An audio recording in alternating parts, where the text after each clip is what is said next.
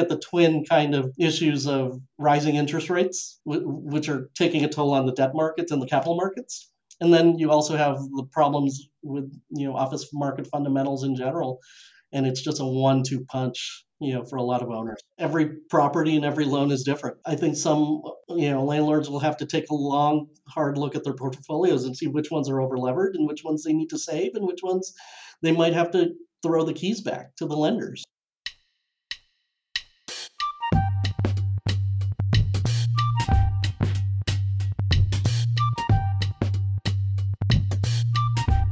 Good morning and welcome to Deconstruct. I'm Isabella Farr. I'm Susanna Kavanaugh, and today we're kicking off our two parter on office distress. So, for the past few weeks, months even, we've taken you through the individual delinquencies, defaults, and foreclosures that have been roiling our markets. But we're taking this opportunity to zoom in and then out. With this episode, we're focusing first on the conditions that drove a monstrous fallout in downtown LA and what that means for the future of that office market. Then next week, we dig into how brokers seek to capitalize on this emerging distress and how lenders are dealing with delinquent borrowers much differently than during the 2007 2008 financial crisis. But first, let's get into the news. And I think we need to start off with some of the macroeconomic updates that we got last week. Absolutely. So, we got some details from Fed Chair Jerome Powell on what's next for interest rates, and there looks to be a pretty significant course correction on the horizon. Well, Federal Reserve Chair Jerome Powell says interest rates could climb higher than experts had first predicted. Although inflation has been moderating in recent months, the process of getting inflation back down to 2% has a long way to go and is likely to be bumpy. Powell testified during two Senate committee hearings last week that strong economic growth, including an unemployment rate that hovered at a 53 year low at the time, meant that the Fed would need to raise interest rates higher than previously expected.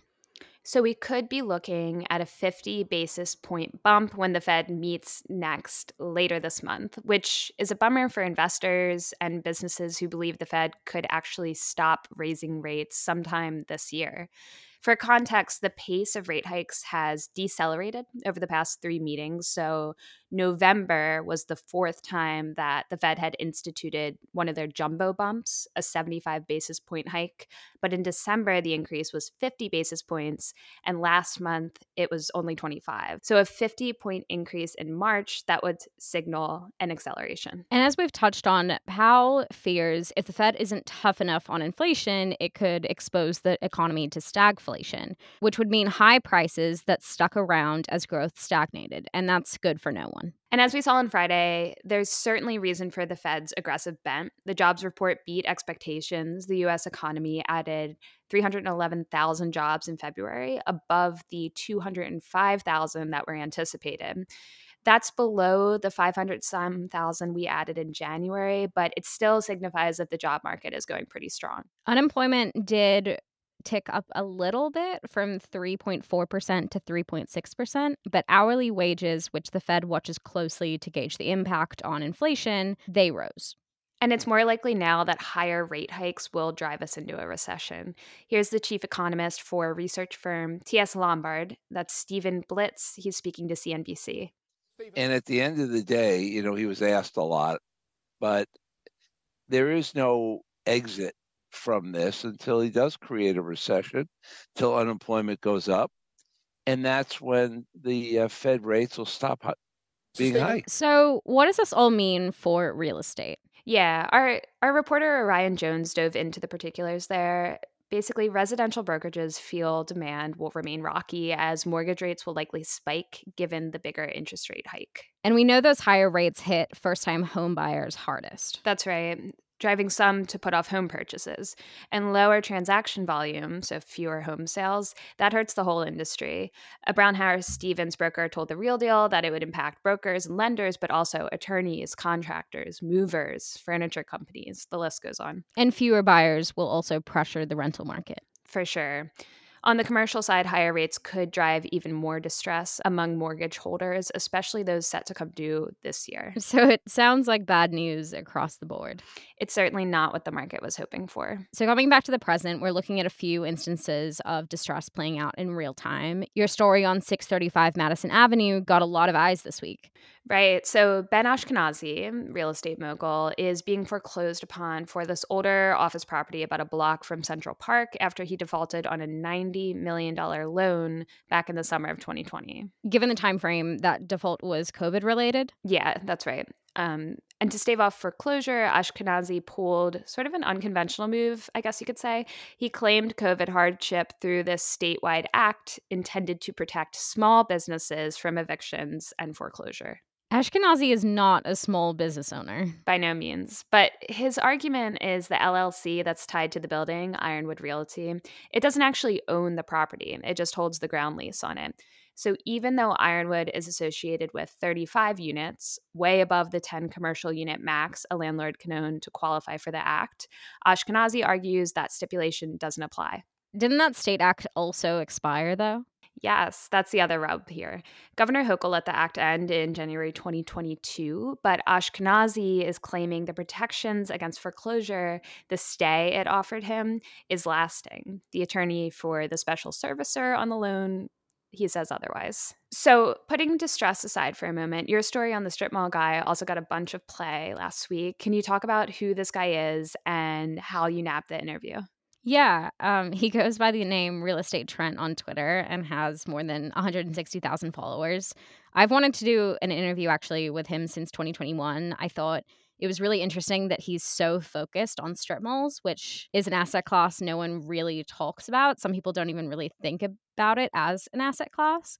We had that podcast about anonymous real estate Twitter accounts, and I reached out to him. He politely turned me down, but I kept up with his tweets. And a couple of weeks ago, I was like, let me shoot my shot again. So we chatted over Zoom for like an hour. He's a 43 year old guy who lives in New York City. He runs a fund which is focused on strip mall investments. And obviously, he's also running this very popular account. Way to be persistent. Okay, so he dishes out investment and apparently life advice on Twitter. So, what does he like about strip malls as an asset class? Oh, yeah, there's definitely lots of life advice. Just the other day, he tweeted being able to smell bullshit instantly may be the single greatest tool in business and in life. But back to strip malls, he really thinks people are sleeping on them as an investment. And the way that he thinks about them is fascinating. He, I think he likes it because it's a puzzle. He's very analytical about trying to figure out which tenants work best together, which isn't really something you have to think about with office or industrial, for example. So I asked him about his ideal tenant mix, and he said, there's a great argument for smoke shop, tattoo parlor, vape shop, and check cashing. But hair salon, nail salon, and coffee shop also do really well. And I thought it was interesting. He said if you have a restaurant that's really busy for lunch, you should mix that with someone who's really busy for dinner.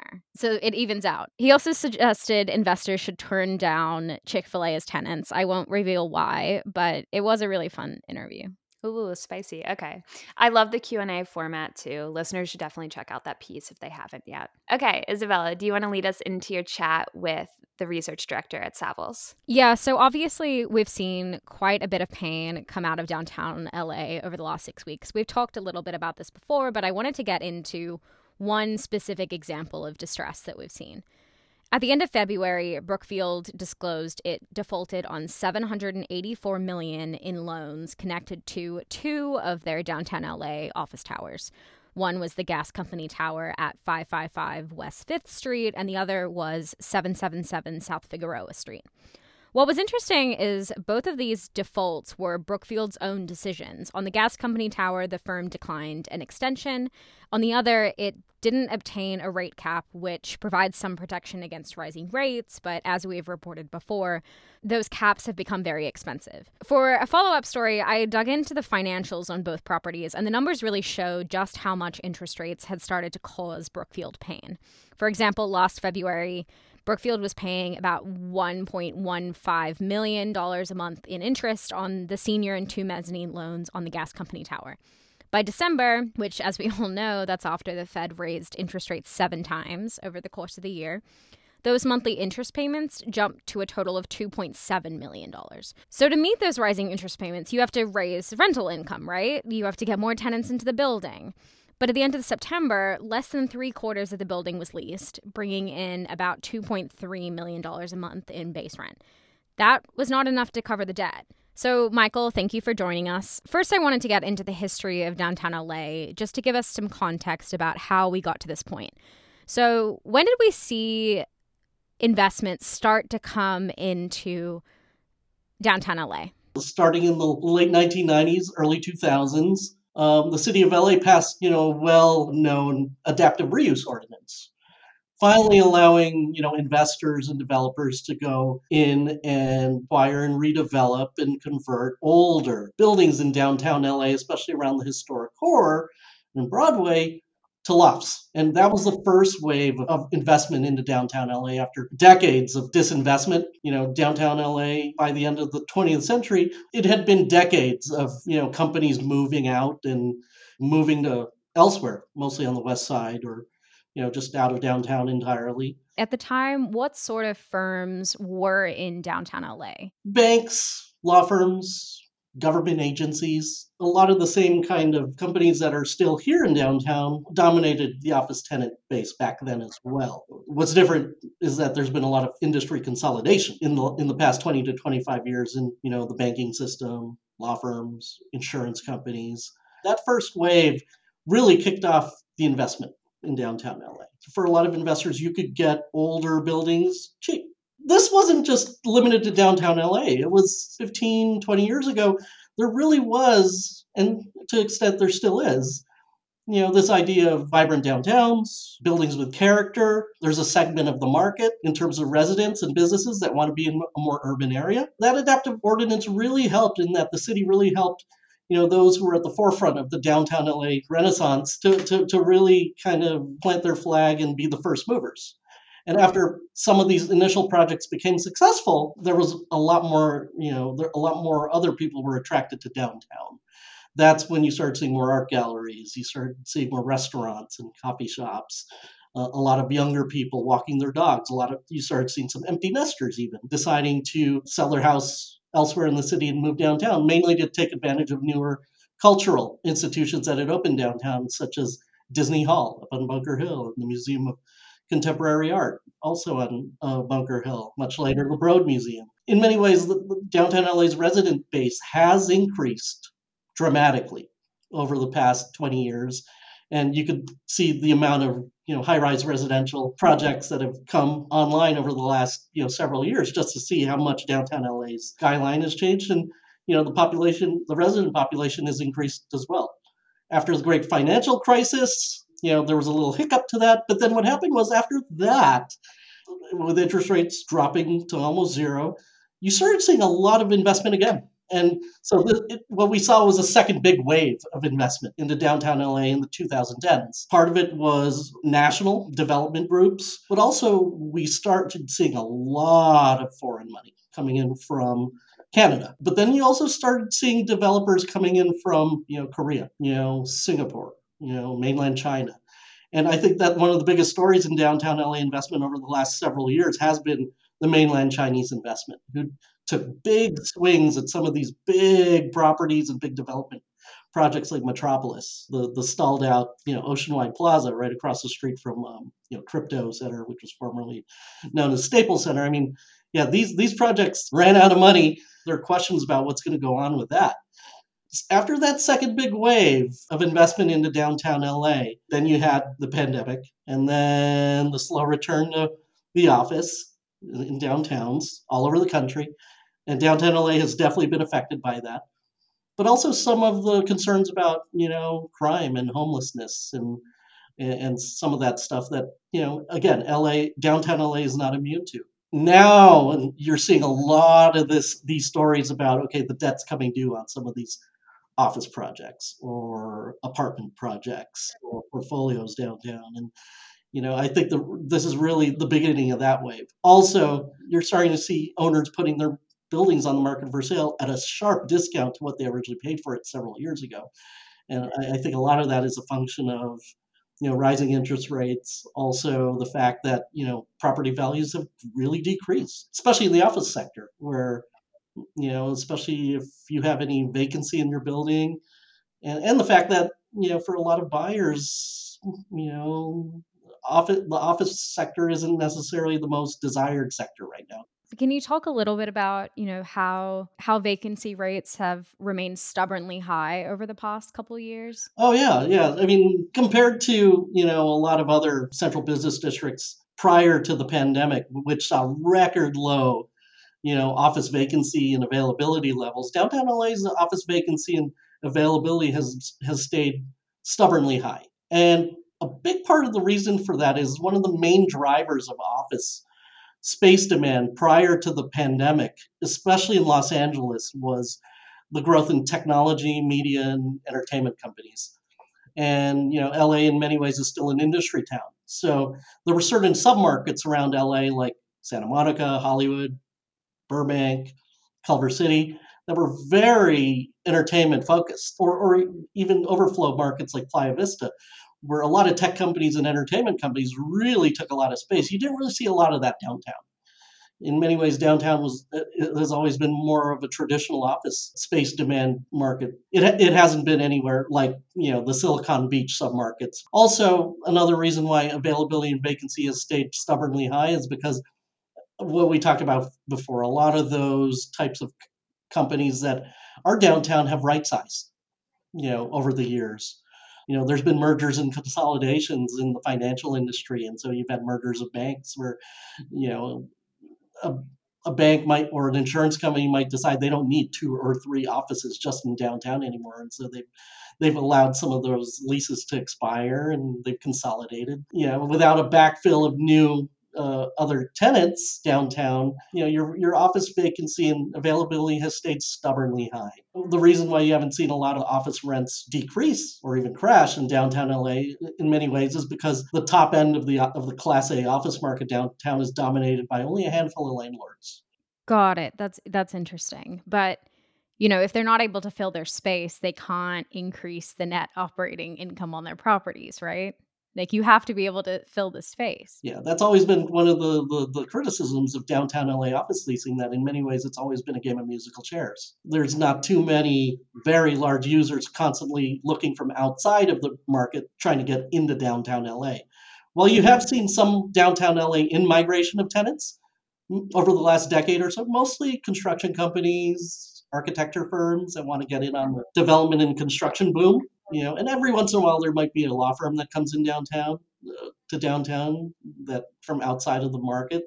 For the most part, it is a game of musical chairs. You might have a big bank or a big law firm that's already in downtown that's looking to get more efficient in their space, so they're looking to right size anyway, and they're looking to get the best deal they can. You know, and so whether that means jumping into another building two blocks down the street or up on going from the financial district up to Bunker Hill or vice versa, yeah, that's usually what the tenant migration you see. What's di- different now, and this is something that we're tracking very closely in downtown LA, is we're seeing a lot more uh, interest in tenant migration out of downtown LA entirely mostly looking at the west side. Got it. So they they're giving up on downtown. They want to move. Some are. Some some some companies are thinking about it. Some companies are definitely evaluating it. Some companies are looking at keeping a smaller headcount in downtown and relocating on into the west side.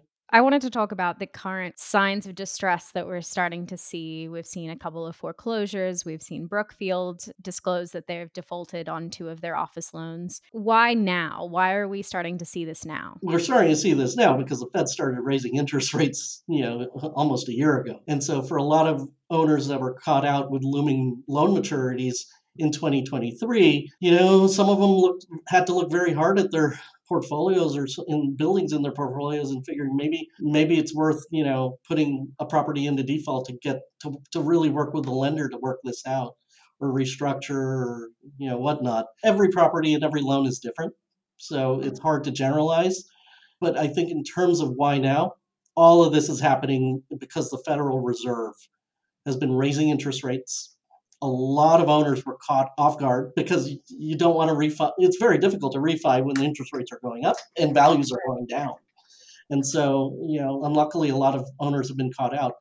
You, you combine that with the fact that, especially in the office sector, you've had deteriorating fundamentals across the across the office sector. Other than top trophy buildings in most office markets, which seem to be doing fine, you know, a lot of office buildings are still operating, you know, with weekly occupancies under 50%. So that affects, you know, all sorts of things. I mean, there's been a lot of, you know, companies that just didn't renew over the past few years, or they may have renewed, but they've kicked the can a few years out. And so you still have short term lease roll. We always talk about the flight to quality in, in corporate tenants across the country. And yeah, there might be that big law firm or that big tech company or that big you know bank that signed that big renewal or that big relocation to a better building. But for every one of those there's a lot of smaller mid-sized or even large companies that decided you know what? We just need less space. You know and now you multiply those decisions by millions of companies. And this is what you get with the so you get the twin kind of issues of rising interest rates which are taking a toll on the debt markets and the capital markets and then you also have the problems with you know office market fundamentals in general.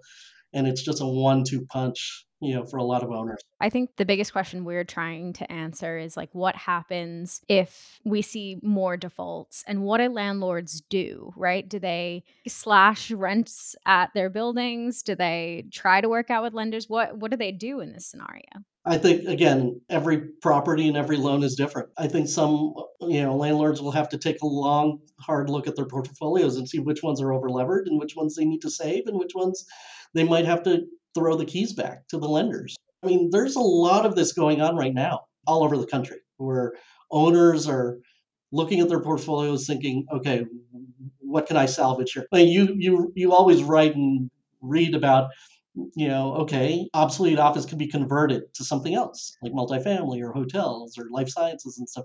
That's been very slow. A lot of it has to do with the fact that construction costs are still high. A lot of these projects still don't pencil because the going and pricing is still too high around the country. And so this is why a lot of your investors are and, and, and opportunistic investors are looking for are waiting for that distress. But in terms of what owners can do right now in many ways it's a it's a building by building answer. There's just no kind of generalized answer to okay we're going to look at all the buildings in our portfolio and we're going to do x. Yeah you mentioned earlier that you're seeing some owners put their buildings on for sale at a steep discount. La owners have a particular they're going to face a more significant hardship come April 1st when the city implements its mansion tax. Can you talk a little bit about that and how it will affect sales going forward? Oh yeah, I mean, for for the most part, there was there was a flurry of you know offerings put out to the market when that mansion tax was passed by voters back in November. For a lot of owners, whether they own multifamily or, or office or whatnot, you know they rush to get their projects on the market for for sale. The issue is capital markets, for the most part, have been seized up because interest rates keep going up, which means cap rates keep going up, which means valuations have cooled, which means that buyers don't want to pay what the sellers want, which means that sellers are kind of stuck. So yeah, I mean it, it's it's kind of tough right now because that mansion tax comes into effect April 1st in the city of Los Angeles. So, you know, yeah, we're downtown LA. So I think a lot of, you know, potential sellers, if they can even sell their properties before then are going to get caught out by that. We are seeing in real time right now what happens when, you know, the Federal Reserve goes from a zero interest rate program to trying to increase interest rates back to what it was historically. The issue is we haven't seen it happen this fast before. Everyone in the capital markets wants to know when is this going to end. It's hard to value you know commercial commercial property right now if the interest rate is going to be higher next month or the month after or the month after that. And this is why, you know, the market is so jittery right now. I mean, it's crazy because it, prior to, you know, all like the interest rates were going up and definitely prior to COVID, there was always blockbuster sales in downtown. It seemed like every month there was like that hotel sold, that apartment tower sold, and it was record pricing. And a lot of it was driven by historically low cap rates, uh, historically low interest rates, you know buyers were flush with cash, especially international buyers looking to get into the U.S. to pl- to park their money. And and L.A., especially downtown L.A., you know, is you know, it's a, it's a 24 hour gateway city for a lot of institutional investors coming from overseas. It's going to be very interesting to see if, you know, if, how aggressive some sellers are around the city of Los Angeles. But also, it's going to be very interesting to see what actually trades.